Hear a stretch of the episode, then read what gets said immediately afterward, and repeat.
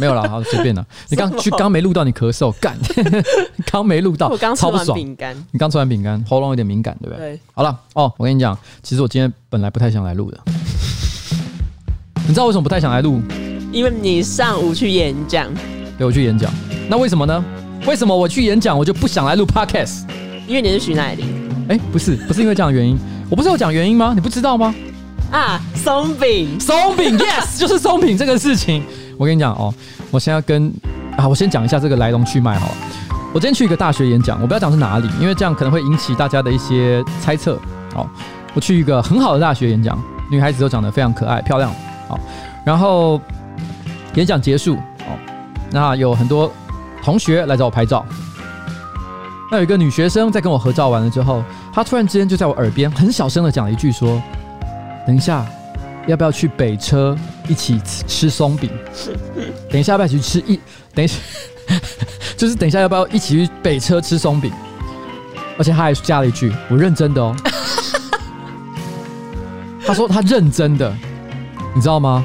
我当场勃起，没有啦，我开，我开玩笑，我开玩笑，会被告，会被告，没有没有，我跟你讲，我开玩笑的。可是我要说一件事情，其实我真的很感谢，因为他让我有这一天有了一个非常好的心情。那但是因为我已经有老婆了，你知道吗？所以其实呢，单独跟一个可爱的女孩子出去吃松饼，这是于社会所不容的一个事情。嗯，所以我只能说，就是当下我给了她一个错愕的表情，但我内心是很开心的。我想跟这个女同学讲，谢谢你给了我一天的好心情。如果有一个平行的时空，在那个时空里面，如果我没有老婆的话，很可能我就直接去北车跟你吃松饼了。但是现在没有，对不起，那个时空不是我们现在这里，我只能跟你说一个抱歉。好啦，今天就是我们的新资料夹，是不是忘记？对，新资料夹几五，新资料夹五，主题是什么？我这不是来了吗？我这不是来了吗？耶！今天我本来真的不想来录这个的，因为我说真的，我满脑子都想的是跟可爱的大学女生一起去吃松饼这件事情。你知道，对于一个四四十五岁的中年男性来讲，其实性欲不是最重要的一件事。嗯，因为我们的性欲呢，已经比起我们年轻二十岁的时代少了非常非常的多。嗯，很多时候我们不是为了性欲而想要做什么，而是单纯的想要证明自己做得到什么。所以你是说？丁允恭是想要证明的。等一下，怎么突然之间直接直接车子又开过来了？因为你一开始就讲到性欲，然后你又讲到年纪，然后我想说他不是你的同学吗？对，他是我的同学。这件事情呢，long story，一个很长的故事，我们等一下慢慢来讨论。那其实今天呢，其实如果今天让我来决定的话，其实这个故事我大概可能会花五分钟之内我就讲完了，因为我觉得我的想法非常的单纯。但是我知道彩玲一定希望这一段很长，不止 五分钟。我还有？他今天为了这件事情高潮了一整天。他从今天早上十点钟开始贴相关的新闻，一直贴到刚刚前五分钟，他还在贴。他说：“这是我今天的快乐全员。”你知道你在拿我的高中同学开玩笑？我是在做资料啊，而且我跟他感情还蛮好的。以前啦，现在没有。现在因为我已经很多年没跟他碰面了，所以我不敢还还自称自己跟他很熟悉。但是就凭你们一起被列在维基百科上面，就可以证明你们有曾经这个同窗情谊。等一下，维基百科有写啊？有啊，有写我们两个人之间。就说什么他跟邱威杰跟谁谁谁高中一起创了什么社团呢？啊，不是社团啦，是我们一起这个发行一个地下刊物，叫做《火种》。那那个时候最主要的原因，是因为我们觉得建国中学，或者是说很多的台湾的高级中学里面都有所谓的国民党党社。我还记得那个社团名字叫新传社吧。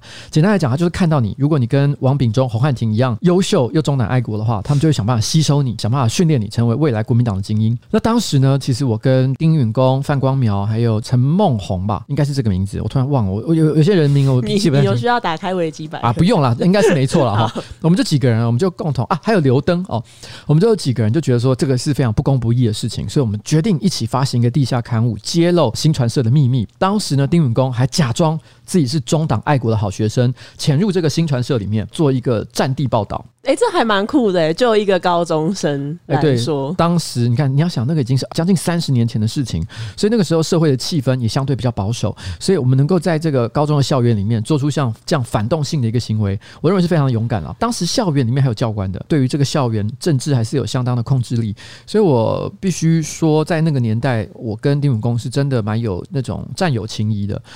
但过去这十几二十年，其实我们联络的非常少，偶尔在线上会讲几句话，大概一年就差不多一次这样子。我们正因这五年唯一一次碰到面，就是在我选举的时候，然后我们在就是在信义区的一个市场，我突然忘了那个市场的名字。然后我在做演讲的时候，啊，他正好住在那附近，他就直接从旁边经过，然后看到我站在一个小台子上面演讲，他就在旁边饶富兴味这样，嗯，意味深长的看了我两下，嗯，哎呦，邱威杰，你居然出来选。因为过去这二十年，他一直都在从事政治工作，但我不是，我不是一个专业政治工作者。他一定有一种，哎呦，你怎么突然之间啊想要选这个议员？但根据小道消息，这小道消息是一个民进党内部人士跟我讲的。他说，丁允恭虽然跟我呃有过高中同学的情谊。但是松信区的票，他当年没有投给我，他投给了吴峥，他投给了吴峥。就有一次在一个活动场合遇到一个民进党的，他就跟我说：“你知道丁允恭其实没把票投给你，他投给吴峥。”我说：“干老师，没有啦，开玩笑。吴峥也是很好的人，而且我觉得呢，选举呢，大家自由意志，没错。他想要投给谁，那他家的事。那那我真的也不是很在意。哎，就这样。所以你要讲什么？没有这个放到最后再讲。靠背哦，话题都开了。你是觉得这太大，应该放在后面做高潮，是不是？就也没有，这只是这。只是一个有点好笑的事情而已，有点好笑。好，你把好笑的部分讲出来，我再讲认真的那一 part，好不好？反正就是今天，因为他就是丁允恭有这个丑闻爆发嘛，嗯，就有几篇新闻啊，然后其中一篇就是新闻局长是当成炮房嘛，然后。因为这件事情，所以前局长郑肇兴他就是有有贴出自己过去在局长室受访的画面，然后说自己不是在办公桌，他都在茶几批公文，就是对。然后，但是王浅秋也有，王浅秋也有出来说什么，然后他刚去这间办公室的时候有很重的烟味，然后后面有一个有床的休息室，更是充满了霉味。然后他现在才知道，原来还有多一位，真的是太恶心。什么东西？他这讲法实在太好笑。而且我记得好像记者有特别说，那个办公室有所谓的臭扑鼻，他说臭扑。扑味，臭扑味是什么？臭扑味就是有一种不太新鲜的味道了。我不知道，我不知道该怎么形容。哎、欸，你不是他高雄人吗？臭车逼吗？不，臭车逼是腥味，那个不太一样。臭扑味，它就是就臭扑鼻啊！我不然都要讲，你居然让一个台语这么烂的人来为你解释台语，我跟你讲，这个现场的观众都要发疯了。这个应该就是有点像是我们去高雄的 Open 或者台北的 YouTube 会有的那种味道。哎、欸，对，也有人说，还好不是你讲的，我讲，你是你你讲什么？你好像标题，你有你有特别贴在你的个人 Facebook，你下了一个标题是什么东西？对，我就说新闻局长事变成 YouTube 电影馆，到底公三小？然后然后你今天还有在我们的群组，这好像也是你发明的，你就说新经济，你说这是新经济对不对？对，这是新经济啊，因为休息室的床大家都可以一起用嘛。嗯，对，就共享床铺的概念。共享床铺，人家都是什么？呃，共享车辆、共享房屋。对啊，没有，它是共享床铺。对，共享那那张那一张桌子就是共享床铺的一个概念。我记得王浅秋就说了一句话，他说：“哎呦，好恶。”对，他说太恶心了，太恶心了，对不对？我想跟王浅秋还有这不管是什么性别都一样，我想讲一件事情，就是如果你曾经觉得有人在你的桌子上做爱，你觉得非常的恐怖的话，我想跟你说，依照我对人类个性的了解，你想得到的地方都有人在做爱，停车场、公共厕所、各种地方。我还知道，你知道在台北市，我们以前曾经有想过要拍一个影片，主题叫十大车床地点，因为我们知道几个非常拿来打野炮的地方，嗯，其中有一个就是哪里，就是内湖的那个大马路上，内湖那个科学园区的大马路上，你知道这听起来很不可思议，因为内湖科学园区白天的时候人超多，那他居然说那个大马路上有人会在那边这个车床打野炮，听起来很扯，对不对？为什么？因为那些科学园区白天都是科技公司的人在上班，可是到了下班时间，鬼城。就大家都下班没人，大家都下班没人在，所以那里是有些人会在那边铤而走险。但我不知道现在还有没有了。我知道有一段时间曾经发生过这件事情，嗯，所以那也就是一个知名的这个这个野炮地点。嗯，像比如说西门町的峨眉停车场顶楼，那个是个螺旋状停车场，然后非常多楼层。那一般人一定是从低楼层开始停起嘛。嗯，那最高楼层刚好它是一个没有屋檐的地方，它直接就在屋顶，所以大白天停在那里的时候会很热，嗯所以车子没事不会往停到最顶楼，所以到半夜的时候有些人会到顶楼那边去，你知道。但是你，你知道你现在讲出来，因为通常你讲出来的东西都会突然有很多人聚集。我跟你讲，我这是以前的事情，而且都是听朋友讲的，所以 我同学跟我说的，好不好？所以现在还是不是有这样同样的效果？我不知道，我不敢说，我不敢说。所以的确，哎哎，讲到野炮是不是？我我让我想到你讲的，你这也是彩铃发明的，因为我那时候就讲说，哇靠！因为他讲到办公室做爱，我就说这野炮部队。我讲完野炮部队，他就跟着说。首战非中战，首战非中战是三小，对，就是吃了还想再吃，就如果没有被抓到的话，就会一直继续下去。也可以说是连战，对，小乖。我个人一贯的立场，因为我今天才发了一篇文章在我的 Facebook 上，但是我觉得很多人不是很了解我到底在说什么，所以我这边重新去讲一下我个人内心的看法。我一直认为，作为一个进步派，不应该批评外表，不应该批评打扮。也不应该批评别人的感情生活，这些都不是进步派应该关心的事情。举一个例子来讲，像陈玉珍，陈玉珍是一个国民党的立委，然后他之前因为扑在那个蒋万安的身上，对对对对对，然后还有就是之前那个他们选票事件嘛，嗯、他想要去抓林场林场佐口袋里面的这个选票，所以他就常被抓起来批评说，哇，这个人哦很没礼貌哦，做一些奇奇怪怪的事情。嗯，我觉得这些批评都非常的合理。嗯，但是后来很多人在批评他长相的时候，我就觉得这是一件不太好的事情，尤其是后来有。有人发现说：“哎呦，他居然有出现在 Tinder 上面。”嗯，然后呢，开始批评说：“哇，那边。”什么？你知道吗？在听得上面，然后开始嘲笑啊，就是你也想玩听的啊，类似这一种。哎，这真的很不 OK。这个问题就好像，其实在，在呃蔡英文选这个总统的时候，你会看到一些超深绿的，就是喜乐岛那一代那那些人，或者是国民党那边的人，会刻意批评蔡英文已经六十四岁但仍然单身的事实。嗯，对对对对对，这这个是针对他个人的私生活状态去做一个评价，呃，连接到他个人的工作状态去做一个评价。这个东西我觉得对进步派来讲是非常不合理的一件事情。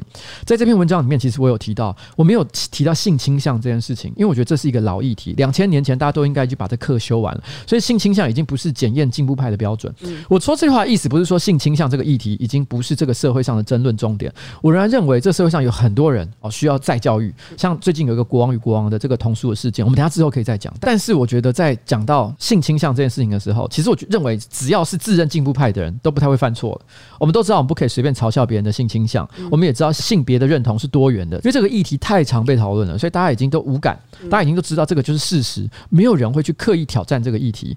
但是反过来讲，我觉得在很多自认自己是进步派圈圈里面，他们只要一提到一个人的外表长相，每个人都忘记曾经说过自己是进步派这件事情，开始任意的批评别人的打扮、别人的长相、别人的目前的私生活、感情、婚姻状态，好像他突然之间忘记，哎，原来我是进步派。他不知道这个东西是属于很不应该被讨论的议题，他其实跟他的工作表现也没有什么太大的关系，尤其是呃，像我们之前有提。到那个黄氏兄弟哦，对对对，黄氏兄弟有没有说过一件事情？黄氏兄弟他因为约炮、单身约炮这件事情被抓出来谴责。那这件事情，我觉得这件事情，这件事情有一个很重要的，我认为一个基本概念就是约炮本身是没有错的。陈玉珍就算他听得上约炮，也是他个人的选择。嗯，对啊，他他约炮约会，然后跟他长相这么有任，或者是他的性别认同或什么的，这那没有任何的关系，谁都可以去做这件事情。那有一个人他想要一夫多妻、一妻多夫，只要大家都过得开开心心、一团和气。谁又在乎这件事情呢？所以感情是他们之间的问题。但当然的，丁允恭这个这个状况呢，我们还是要必须要讨论到另外一个部分。他在办公室，而且是公家机关的办公室里面做爱这件事情，我觉得就不太能接受了哦。因为大家这个公家机关，就等于说他这个公司领域已经不分，嗯，哦，这件事情是应该予以谴责。嗯，而他劈腿的行径，如果牵涉到了欺骗。然后牵涉到了使用权势或者是一些欺诈的方式去达到他的目的，然后让大家彼此都很受伤的话，我觉得在品德的领域上，我觉得也值值得是被讨论的。嗯，所以我会认为哦，就是说第一个使用公家的办公室做爱，no，还有。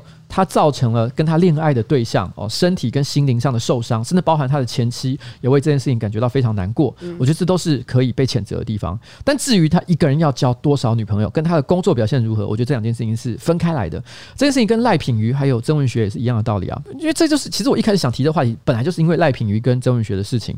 我们会发现，其实有一些人就突然之间抓着这件事情不放，说哇，曾文学果然在这个退党之前就已经跟这个妖女啊哦眉来眼去啊，然后。所以难怪他会背叛时代力量，可我觉得这是两回事啊！而且你要知道，很多时代力量在批评这件事情的人，平常我相信他们也都自认自己是这个进步派，但是这些进步派的人居然就抓着人家的私人关系哦，这样不放，我也是觉得蛮扯的。就是我自己对时代力量的立场一向都是非常的友善，可是我认为这件事情是不可以被原谅的。我们不能够助长这种行径，就是我们喜我们喜欢透过一个人私人感情生活哦，交往状况去评价他一个人的工作表现，我真的不行哦。所以我这是我对于我这一位老同学哦的观点，好，那你有没有什么补充的意见？没有，啊，你已经，你你早上往生过了，现在就已经自由自在。没啊，就是私底下还是会只知道开一些小玩笑，但当然也不是对他的表现去评论什么的，但就是你知道会笑一下。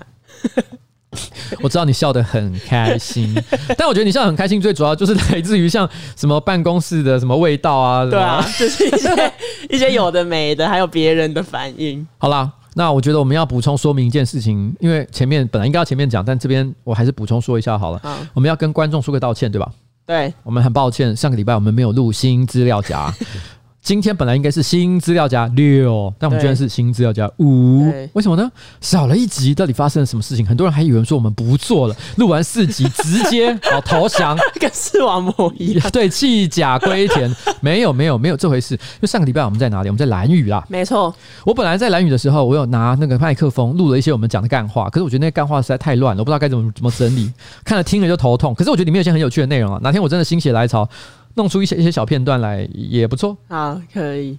但是问题是呢，我们在蓝雨那边哦，玩的非常的开心，对，是吗？是不是？很热，但很开心，很开心。我必须要说，那里真的走到哪里都是海，没错，是不是废话？对啊，不然呢？对，可是我要讲这个，这个真的有一种很不一样的感觉，就是说我们在台湾本岛也是四面环海，所以我们要去海边也不会很困难。如果你在台北市的话，你大概只要开车五十分钟、六十分钟，其实就可以到这个北海岸去看海，这很简单。或者是你到乌石港也不会太远，然后三十分钟一个小时也可以到宜兰的乌石港去冲浪。其实这些东西对你来说并不是遥不可及。可是你就算到了乌石港这个地方，它就只是一片海滩。嗯，可是你在蓝雨的时候，你是不管怎么样骑摩托车。你怎么骑，你眼前看到永远都是一整片的大海，嗯、那一瞬间会让人觉得心情非常的开阔。那在这次的蓝雨行当中，你有没有什么特别印象深刻的事情？印象深刻的事情，对啊，你有就就让你觉得可以足以标志你在蓝雨这次快乐的这个旅行。哎、欸，其实他本来要哈，其实它是一个很放松的旅行。然后我那时候去就是觉得，哎、欸。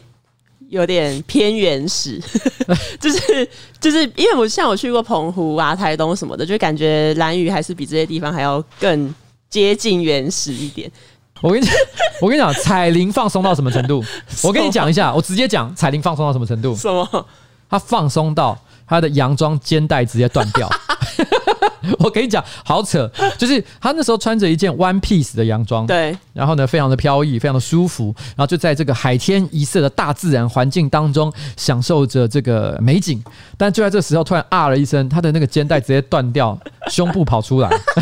但但你知道他为什么断掉吗？我不知道，是因为我靠在那个海边的堤岸上面，嗯、然后我手撑着那个岸，我想要坐上去。嗯。但是因为我坐上去的时候，我就是脚要踩嘛，或者什么的，然后结果我屁股就整个压住那个裙子，然后我又往上拖，所以我的肩带就直接被我用断。它其实是被我用断。那时候现场好像没有太多人了，对啊，我们没什么人看到，连我都没看到。我看到的时候，你已经就是抓住那个衣服了，对对。然后，但是呢，那个那个，我必须要说，现场冬夜真的是小天小天才。该怎么说？哎、欸，那那应该要怎么讲？家事小精灵，家事小天才。对他，他是多比，对，他是多比，他很可爱。他直接就拿出，因为他是随身带着一个 GoPro。GoPro 呢，它有一个系带，是专门用来绑住手腕，让它不要掉的。嗯。那因为当下那个肩带断了，临时又不可能去换房子，换临时又不可能回家去换衣服，所以他就立刻拿那个系带帮他把重新把那个那个洋装给绑起来。好神啊！生活智慧王，对，生活智慧王。我当场看到，心想说这个。做爱，贤惠，贤惠，没有啦，就觉得说怎么那么可爱哈，居然可以做到这件事情，我还我还现场的把它拍下来，但是我一拍下来的时候，旁边的人就在骂我说不可以剪出来啦，人家的奶奶都跑出来呢，不行，奶奶 奶奶，而且他后来放松到就是就是因为他把他的一件洋装给扯断嘛，然后到了当天的傍晚，我们正好经过一个。呃，算是摊贩吧，嗯，摊贩在卖一些小洋装，嗯、就是那种很便宜的，几百块钱吧，嗯、我想，就是那种很飘逸的那种，带有一点，就是那种蓝染。对，有点波西米亚风那种，对不对？波西米亚风那种洋装，他现场直接就买了一件。对，呃，你刚刚那时候是怎么讲？说，因为我说蓝雨夺走了我一件衣服，我就要蓝雨还我一件。对，我在哪里失去了，我就要在哪里把它讨回来。对，你讨回了一件洋装。哎，但是我在买那个洋装的时候，发生一件事情，因为他那个洋装它是一个有点露背的嘛，然后那老板娘就问我说：“你有比基尼吗？”我就说没有，然后他说：“你没有比基尼？”然后他就一脸不可置信，然后我就想，我就说：“怎么了嘛？”他就说。哦，这个衣服就是要配比基尼啊！啊，你为什么没有比基尼？烦死！然后我就说就没有，不喜欢穿。然后他就说，哦，我觉得有时候比基尼是一种工具呀、啊、什么的。我我不懂他讲，他妈他就只是想要跟我说，要女女生要有比基尼，然后呃要穿比基尼那一件衣服才会完整的被呈现出来之类的。我可以大概懂他的意思。什么？因为你知道吗？嗯、呃。我们到，因为我们跟你们是不同的时间点到蓝屿嘛，嗯，因为我还有一点事情，所以我先在家里面处理，然后你们先飞过去。那我们比较晚飞过去的时候，来载我们的是我们那边的。那个民宿的小帮手，嗯、小帮手是一个年轻的女孩子，非常的可爱。嗯，她就穿着也是一件 one piece 的洋装，里面很明显的看到就是配一件比基尼，嗯嗯，布料很少的比基尼。嗯、看着她这样的打扮，你会觉得哇，好有活力哦，感觉上好像她随时这个洋装一脱就直接可以跳到大海里面去。哦，我觉得有那种感觉，你知道吗？嗯、而且因为比基尼，老实讲，它的布料的覆盖范围跟内衣是一模一样的，可是不知道为什么它的意义就不太相同。因为如果你在这个呃布料很少的洋装底下，你就直接看到内衣的肩带跑出来，你会觉得稍微有。点哎，是不是色色啊？色色。但是你是如果是看到比基尼的肩带，你就会觉得健健健康的健。嗯，哎，我们现在怎么突然间噼里啪啦 噼里啪啦下雨？我们下雨还能录吗？就搭配着雨声，反正听起来会很奇怪。随便他，烦死了。先给他录下去，好，录下去再讲，好不好？反正说到内衣，老子没有那么多时间。说到内衣，我还有一件事情。这一段是要讲多长？我本来想说蓝雨这件事情，我讲五分钟都讲完了。我现在讲十分钟了，我讲很快，我纯分享，你不用。你给我讲十五分钟，我要听十五分钟的内衣故事。就 是就是因为我以前我有一种穿衣方式是背心，然后加上那种发式内衣，就是会有快要一半的内衣是露在外面。然后那时候我就去台北车站买东西，然后买，然后店员就说：“哎、欸，你的内衣。”然后他就指着我的胸部，然后我就看了一下，我就说：“怎样？”他就说：“有有一点那个。”然后我就说：“哈。”他就说：“露出来了。”我就说：“哦。”故意的，你这个小妖精！不然这本来就是这样穿啊。可是那一天我们去蓝雨的时候，不是还有发生另外一件事，就是那个佳佳，嗯，我的办公室主任，她是一个女孩子哦，然后很可爱的女生。然后呢，她一大早就是我们去，就是大家集合，然后一起出去玩的时候，然后那时候彩玲刚好过来，也是集合嘛。他一见到你，第一件事情就说。彩玲，你胸部怎么那么大？没有，那是因为月经快要来了 啊！我就说你在你在公山小，怎么见到人第一件事情？哎，看你胸部怎么那么大？他就说啊，就真的很大啊。好了，就这样，这一段结束，结束，结束。好，哎，还是蓝雨，你有什么要补充的？没有，没有了，是不是？赶快进入到下一个兰。下一个兰是什么？花木兰。哎呦，好烦哦！这题目听了就很绝，又是在那边绝。你一定是要我讲说，你一定要我讲说什么啊？你不要看花木兰。没 有没有，就是花木兰是。没有没有，我不听我不听我不听。你是不是视网膜花？你是不是在怕？我不敢讲，我不敢讲，这不能说啦。不要，这个不能说花木兰，这个不能讲。我以前待过迪士尼，我不能讲迪士尼的坏话。你待过迪士尼哎？对啊，我跟你讲，我很多迪士尼的朋友，好不好？哎，那那你更可以讲这一题啊。哎，我跟你说了啊，花木兰我没有看，我也不打算去看。我不打算去看有两个原因，第一个，我觉得他不应该去看；第二个，我觉得他应该也蛮难看的。嗯，然后不应该看的原因是，其实我认为这部片，我就我看了很多目前侧面对它的一些叙述、剧情的一些描写。其实我觉得他有太多，我觉得在政治上我不太能认同的地方。嗯，那我觉得有一个人说的很好啦，哦，就是忘了是谁，身边的一个朋友，他就说我们已经每天看到那么多真实的木兰，他指的是香港，他贴了很多香港这个抗争呃在社会运动抗争的一些女性的这个图像，他把它贴上去，就说我们已经在现实生活中看到了这么多真实的木兰，我们干嘛还要去电影院看一个假的木兰呢？嗯，哦，那是真木兰就已经在那里了，所以这个我也蛮认同的。第二个是，我觉得他的确。感觉不是很好看，因为其实任何真人化的电影我都觉得好像很难看。我我未必会这么说，但是因为木兰其实是呃迪士尼非常重要的一个 IP，嗯，然后呃他们应该也花了蛮多的心力想要把它做好，但是有的时候只是事不从人愿了哦。那我觉得它看起来它的内容不是很有趣，然后 该怎么说啊？但我我我知道一件事情啊，就是最近很多人都很爱嘴台北市这件事情，嗯，就说哎、欸，台北市你知道它首周票房多少？呃，说他从他票房很高这件事情来讨论说，哇，看你们这些台北人哈，就是就是会把票投给蒋万安呐、啊，然后呢，就是会去看木兰呐、啊，然后呢，你们你你们才是真正的这个台北市就过不了智力测验那些人。嗯、会讲这些话的人，我当然可以理解，因为台北人常常会用台北人的视角去看天下，嗯、所以我们会说苗栗国啊，我们会说高雄没有过智力测验。其实我们比本来就很常嘴一些不同县市的人，所以这些不同县市的人，当他们找到机会的时候，他们也会觉得说：“哎呀，你台北人是有什么了不起？看到没有，你们民调也是把票投给蒋万安，蒋万安比较好吗？有比较好吗？我认为啦。”我虽然也不会把票投给蒋万安，但蒋万安应该还是比韩国瑜好。嗯，哎、欸，你你三小，因为他有说过 韩国瑜的支持者都是不理性的。哎、欸，对，代表他是有一点点理性，有一点点理性。对，对，好了，没有，但我这个等一下再谈蒋万安的议题，等一下再谈。但是如果大家有看票房数字的话，哇，看这后面雨声大到一个，哭，我觉得一定收进去了，哭吧。那大家就是我不知道会不会让大家很痛苦，但是我们就。我们还要录吗？因为不录的话，就要再延一个礼拜。好累哦！为什么突然之间下暴雨啊？干你老师！淅沥沥沥，哗啦啦啦，雨下来了。我的妈妈拿着……哎，我不能再唱，是不是？可以唱，为什么不能唱？因为看起来一副没有要陪我唱。好，不管。其实大家看一下那个票房，你会发现，《花木兰》是台北票房的第二名，但第一名是谁？是《天能》。《天能》的票房。其实，在同一个时间点、同一天里面，其实是花木兰的两三倍以上，两到三倍以上，嗯，而且还是天能已经上映两周之后的成绩。嗯，面对刚上映的花木兰，这代表了什么意思？意思，也就是首映天能的票房呢，其实是花木兰的四五倍以上，代表说这个第二名。其实票房还是蛮惨的啊！嗯，你摸着良心讲，你现在看一下电影院的这个电影的档期，你现在看一下他们现在电影档期里面有的电影，妈的一堆你也不想看的东西啊！因为现在没什么大片呢、啊。花木兰，人家迪士尼花了这么多钱所做出来的大制作、大成本的东西，嗯，它有一个基本的票房在，有什么好奇怪的？而且现在所谓的票房观测，就我看那个粉砖来讲，它只有两个数字，一个是全台湾的票房，一个是台北市的票房。那老台北市的票房看起来比较高，也是很合理。你有种就是去调一下高雄的票房来给大家看一下。嗯，我个人是觉得这没什么好嘴的，你知道吗？嗯。但是站在我的角度，要被人家嘴这件事情，我也是甘之如饴啦。因为毕竟以前不是我，其实我没有在嘴这件这些事情。但是台北市人本来就以前是真的很爱嘴别人别的县市一些有的没的事情，所以今天大家想要泄愤，我个人也觉得理所当然，就有种就来吧。嗯，我们盖瓜承受，好不好？盖瓜承受。但我个人认为。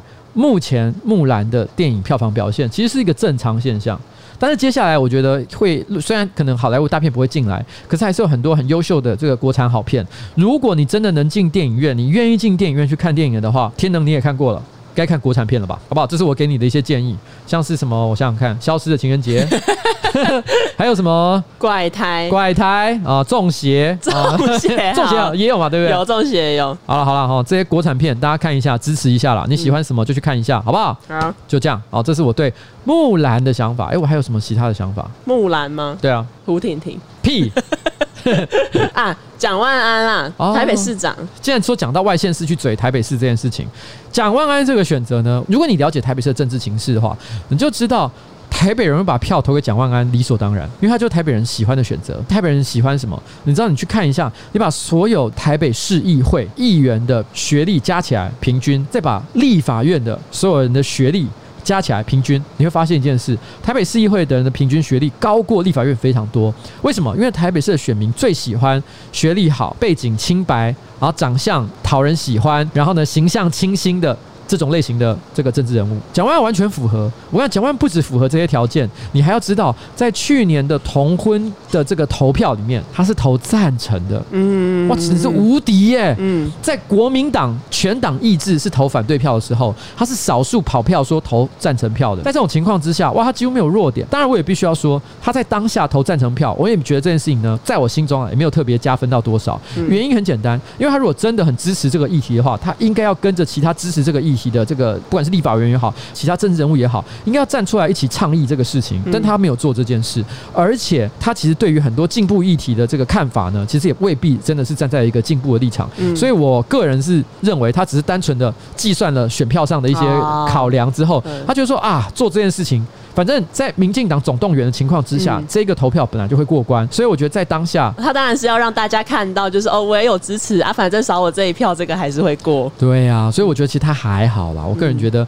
我不会因此就突突然之间说，我觉得蒋万安真的很棒，还好啦。如果真的要讲他很棒，那你应该是要把票投给谁？一直支持这个议题的人才对，比如说像尤美女，尤美女呢，她搞这个法案已经搞了不知道多少年，嗯，真的要去为了这件事情觉得她很伟大，你应该要先讲尤美女才对，而不是讲其他人，好吗？没错。看这雨声大到我不知道，妈鸡掰哎！我们我我等下我先我看能不能听个回放。啊，好了，OK，各位观众大家好，哎、欸、哎、欸，我们这次的直播开场有放音乐吗？有啊，哦有是不是？有，我都因为你知道，好，已经混乱了。混乱混乱，因为我们第一次录 podcast 的时候是礼拜三的时间，但后来因为遇到暴雨啊，我觉得那个声音收音最后实在太痛苦了。我觉得让大家最后听最后二十分钟全部都是下雨声的话，绝对会疯掉。所以我们于是又隔了两天，我们再跟着录下面的片段。所以大家发现有没有现在收音干净了很多？可是我们到底聊到哪里？我完全忘记。我今天才又看到了一份跟这个木兰有关的票房资讯。花木兰在台湾上映首周票房远远输于过去所有迪士尼在台湾的这个首周票房记录。它是几个比较卖座的电影呢，可能 maybe 只有三分之一、四分之一左右的成绩，它大概只有勉强好像赢过小飞象而已。所以就是说什么，以花木兰这么重要的一个 IP，在台湾现在只不过勉强卖赢小飞象，然后输给所有迪士尼过去所有在台湾电影的票房成绩。这说明一件事情，就大家突然间一直在媒体啊，在社群上啊炒作说，哦，台湾人哦没骨气啊，花木兰啊照看不误啊。没有，事实上台湾人已经不看了。真相就是台湾人其实已经没有真的把自己的钱花在花木兰这部电影上。所以不要在那边靠北靠步，一直在那边宣传说台湾人爱看花木兰，这到底是从作何居心啊？我想大家自己心里要有一把尺啊，好不好？好，接接下来就是我们下面的话题。OK，关于电影，其实最近还有一个话题，伊正参加了一个奥尼罗电影奖，得到最佳男主角。哎，我觉得伊正应该算帅吧？我觉得他算帅，他应该有点年纪，我猜应该是不是快四十？没有啦，什么事实？因为我觉得他有点老气的感觉。等一下，不行，我要查。总感觉，譬如说举来讲，假设有任何一个演艺圈的人士曾经声援过，譬如三一八好了，嗯、你就会觉得他的心是年轻的。但是如果有一个演艺圈的演员，他出来讲说支持这个中华文化优良传统，类似像这样的话，你马上就会觉得说他一定很老，就有点像这样的感觉啦，好不好？所以以正是怎么样？他五十四岁。废话，我刚不是讲了？你刚刚哪有讲？我刚说他很老啦。那你一开始不是说他四十岁哦？所以你意思说他比想象中更老，是不是？对啊。哦，原来是这样。对啊，四十岁比你年轻哦。哦，对啊，对，我以为你是说你以为他他更年轻，我心想说怎么可能？他出道这么久，我完全误会你的意思。我们对话没有在同一个频率上。对不起，我现在还没有进入状况，因为刚刚我开了两个小时的直播，现在脑袋桃 hình 板。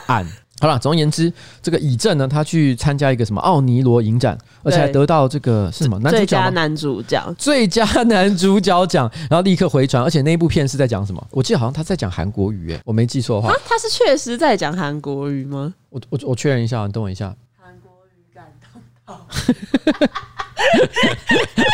等一下，等一下。等于我我我其实不太确定它的内容到底是什么，但是它的那个预告片的确看起来相当的迷因。然后呢，这个我看他在网络上宣传有特别写到说，总统候选人，因为这个是在今年的一月十一号之前曾经推出这部影片，宣扬中华文化优良传统。然后呢，韩国瑜含泪啊看了这部片之后直接飙泪，说 这真的是太感人了。所以当时的确在这部片呢，在台湾大家对他的印象，其实我想大部分。也没有什么对他的印象啊，没有没有对他没有印象，不知道这一部，不知道这个东西。我也是因为今天有这个新闻说，季奇的男主角以正得到了一个国外影展最佳男主角的殊荣，我才突然真知道，嗯，有这回事。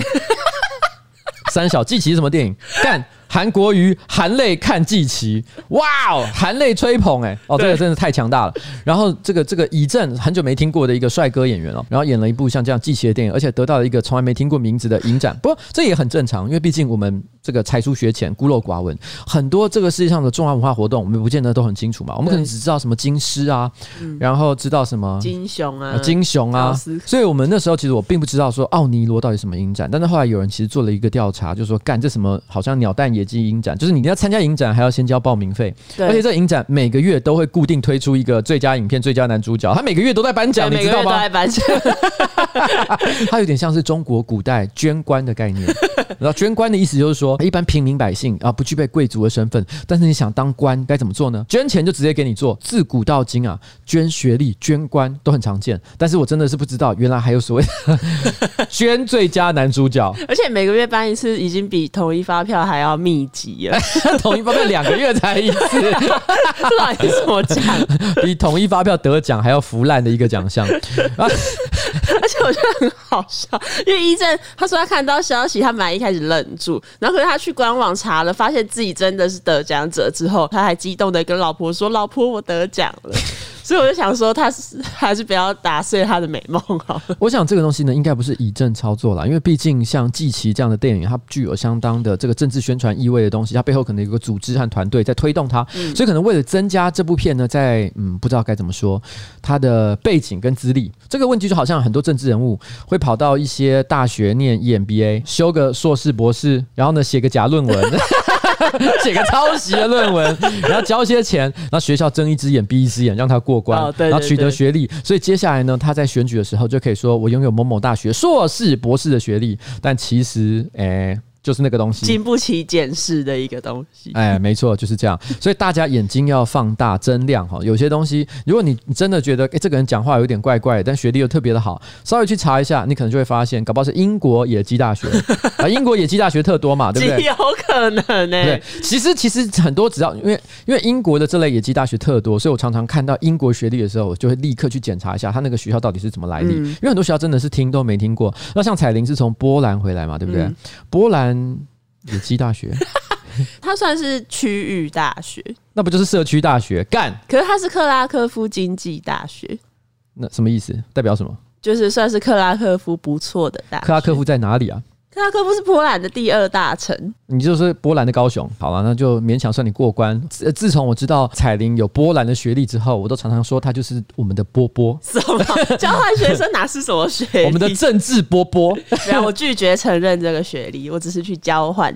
哦，交换去稍微理解一下这个风土民情啊。没错。OK，好，好了，那我觉得这边好，我们就要回来讲一下。我前面其实有提到《国王与国王》的事情哦，《国王与国王》呢，其实是一个这个台湾教育部今年推荐给台湾学生的一个读物，它并不是教科书啦，它其实就是一个单纯的推荐给大家。如果你有兴趣的话，可以看看。所以也许你在学校图书室里面哦，这可能会找得到的一本书。那从名字大家就可以听得出来，其实这本书呢，其实在讲同志这件事情。它讲的是说，这其实有一个国王，然后这国王喜欢的哦不是女孩子，是男孩子。那这个故事，它其实当然很明显的就就是在告诉大家。其实在这世界上，性倾向或者是说个人的这个恋爱的对象，其实是有很多元的选择，不见得只有哦男与女这种可能性而已。那透过像这样的读物，可能让一些青春期，然后呢，对于自己的个人的性倾向有所怀疑，或者是身边的朋友，搞不好他身边有同志朋友，但是却不知道该怎么样面对他们的时候，可以透过阅读像这样的读物，获得比较好的一个性别的知识。那我觉得其实这是一个算利益良善了，但是当时其实就有很多的家长团体就跳出来，就非常生气说：“天哪，怎么可以让校园里面出现《国王与国王》这样的一个读物？他们认为，在这个校园里面的，不管是教科书也好，推荐的读物也好，同志议题要零检出，就跟美猪美牛一样哈，连个零点一趴都不可以有。那为什么他们会有这样想法？他们立刻就说：‘哎，我们不是反对同志，我们也没有歧视。’”我们可能也有很多同志朋友，这典型这类这种家长团体讲法都是这个样，反同团体都是这么说的。我们没有歧视，我们只是觉得在他们求学成长的阶段，不需要接触像这样的内容，长大再让他知道这些事情嘛，他到社会上就懂了嘛。有一天你长大就知道了嘛，这是他们的想法。我们反过来讲，假设今天。我们跟你讲说，我们在这个学校里面放教大家认识客家文化的读物，或者是认识黑人次文化的读物，各种种族哦文化相关的一些议题的书籍，他们就立刻说：“哎，他们不需要了解客家文化，他们也不需要知道黑人是怎么样。我跟你讲，他们长大自然就会去学了嘛。我们不要教他们这些东西。你说这个是不是歧视？也就是当你认同这些人是真实存在，就像客家人。”哦，或者是黑人哦，或者是我们啊，或者是台湾人，或者是任何一种类型的人，他如果真的存在于世界上，如果你声称真的是没有歧视他们，你相信这个世界上就是有天然百分之一百的同志存在于这个世界上的话，他们是真实存在一些人，那他们就跟所谓的哦客家人哦台湾人哦亚洲人日本人黄种人黑人任何一种人的存在是一样的意思，他们是一个确实存在于社会上的族群。但如果你禁止这个社会去讨论它的话，你就是不折不扣的一个歧视。这一点我是觉得非常的。非常的扯啊！哦，所以我其实是呃站在台北市议员的立场，我非常不赞同这些家长团体的意见啊。我认为其实国王与国王啊，并不应该被把它驱逐出台北市或者是台湾的教育系统里面。那然后我今天正好看到一个很白痴的新闻，你知道乌克兰正教会的领袖菲拉列特，乌克兰知道是哪里吗？嗯，波兰附近。对，波兰附近 是，是你以前的邻居哈。没错。对对，乌克兰的正教会的领袖菲拉列特哦，他曾经宣称病毒是上。帝，他讲的病毒是指武汉肺炎的病毒啊，或者你讲 COVID-19 也可以。病毒是上帝对同性婚姻的惩罚。然后呢，在今天，这位乌克兰政教会的领袖菲拉列特确诊感染武汉肺炎。他曾经说，病毒是上帝对同性婚姻的惩罚，但他自己得到了武汉肺炎，所以这代表了。被出柜，被病毒出柜。他等一下可以声泪俱下说：“对，我就是，我是来自地狱的教主。”那些小男孩真的觉得很抱歉，我对那些小男孩很抱歉，我也对东叶感到抱歉。东叶就是一个信天主教的可怜的小男孩，好不好？所以你可以看得到，真的是哈，我觉得在这个世界上，只要一讲到同志的议题啊，脑残就变特别多。好了，今天差不多最后哈，稍微聊一下，因为我今天正好发现我有一个新闻露出啊，因为我昨天发了一个 Facebook 的文章。其实好像我每天都发好多则 Facebook 文章，有一些我觉得更有意义的，譬如说我讨论道交条例的修正，像这个干这么震惊这个议题，干没有新闻去抄，但是我只不过批评一下这个这个。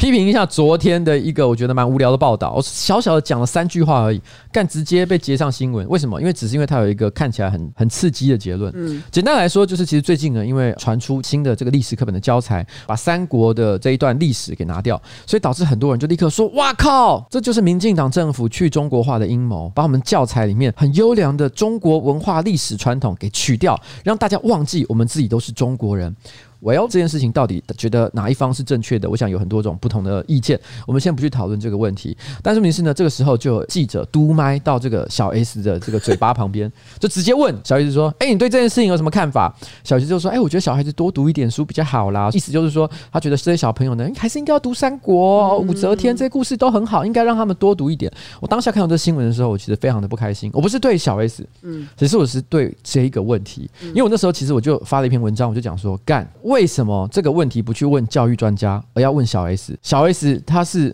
懂教育哦，他甚至于可能不根本不是一个有好好在读书的一个人。你至少，如果你真的要问这个问题，起码是一个念一个年轻的时候读书读好一点，然后长大了以后呢，还很关心历史文化的人。还有点道理吧？结果你居然问了一个像这样哦，我我我没有任何不敬的意思，但是说实在话，他就不是一个这样的人，他就不是一个像这样的专家。为什么你非得要嘟麦去问他这个问题，而且很想当然尔的？其实他很可能就会讲出像这样肤浅的答案。其实三国历史这个问题是在台湾的教育，如果你真的小时候有好好念书的话，你应该会有印象，三国这一段。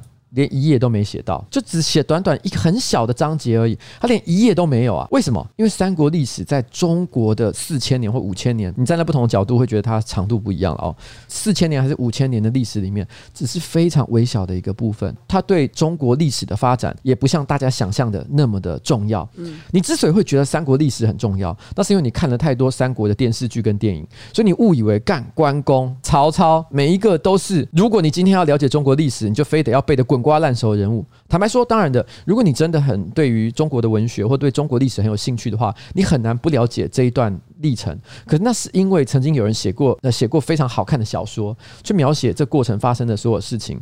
但是那个小说有大半的情节都是杜撰的，也不是真实的历史啊。我们如果今天站在教育立场，我们要容纳更多元的一些内容，所以我们决定对这些历史的素材、素材做一些取舍。我相信他有一些教育的专家是可以回答这个问题：为什么他们要这么做？不应该这么做的原因又是什么？哦，我相信其实有更好的人可以回答。但是你居然去问小 S，我觉得这件事情其实非常的不对。而媒体把这件事情剪下来，我觉得也是单纯的，因为他们只截了一句话，就是说，起码去问一个有在读书的人好不好？因为这句话听起来有点凶，感觉像是在骂小 S 没在读书。其实也我也是这个意思，没错。然后，但是这不是重点了。我重点其实不是在骂小 S，可是这句话听起来就很刺激嘛。小 S 看了以后铁定疯掉。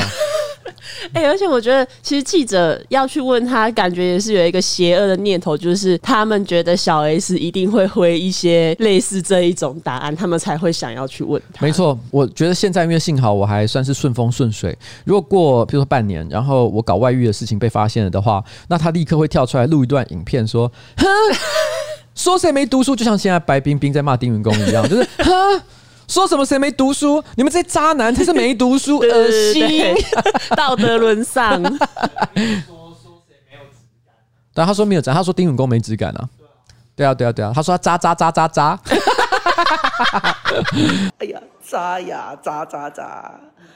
他有没有摧毁国家质感呢？有没有啊？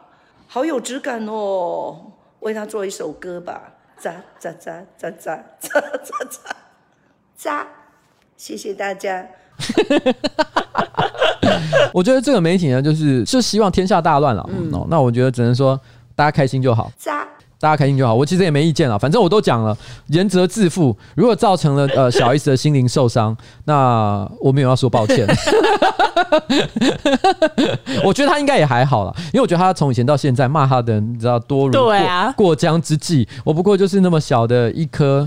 小石头而已，大人有大量啊，就不要再管这件事情了。而且你的好朋友那个范玮琪啊，其实我要讲的不是他，我 我要我要我要讲的是那个吴佩慈，不是他以前跟他一起主持搭档那个，那是大 S 啊，不是不是主持搭档，主持搭档、哦、蔡康永蔡康永、啊，那个蔡康呃他的好朋友蔡康永显然就是书读的不少。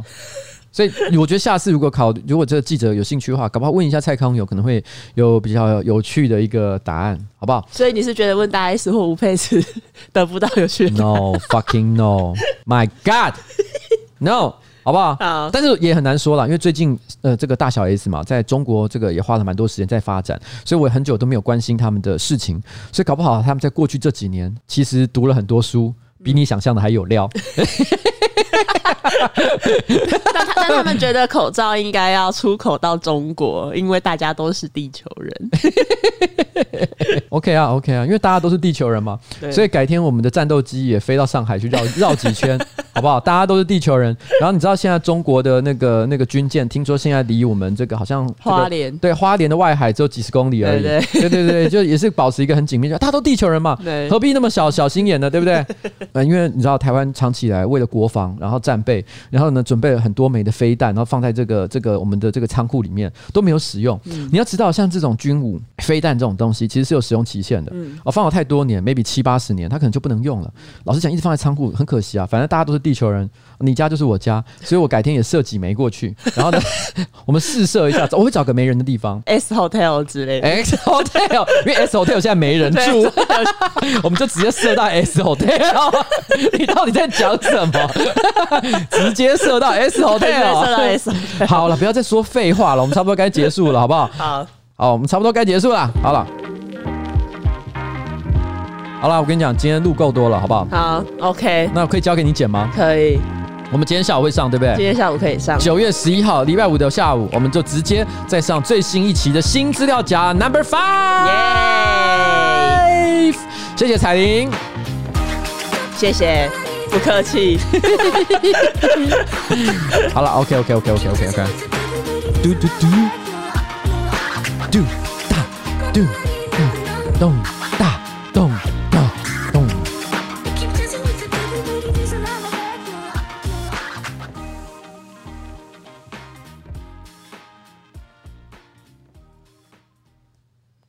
好，OK，好。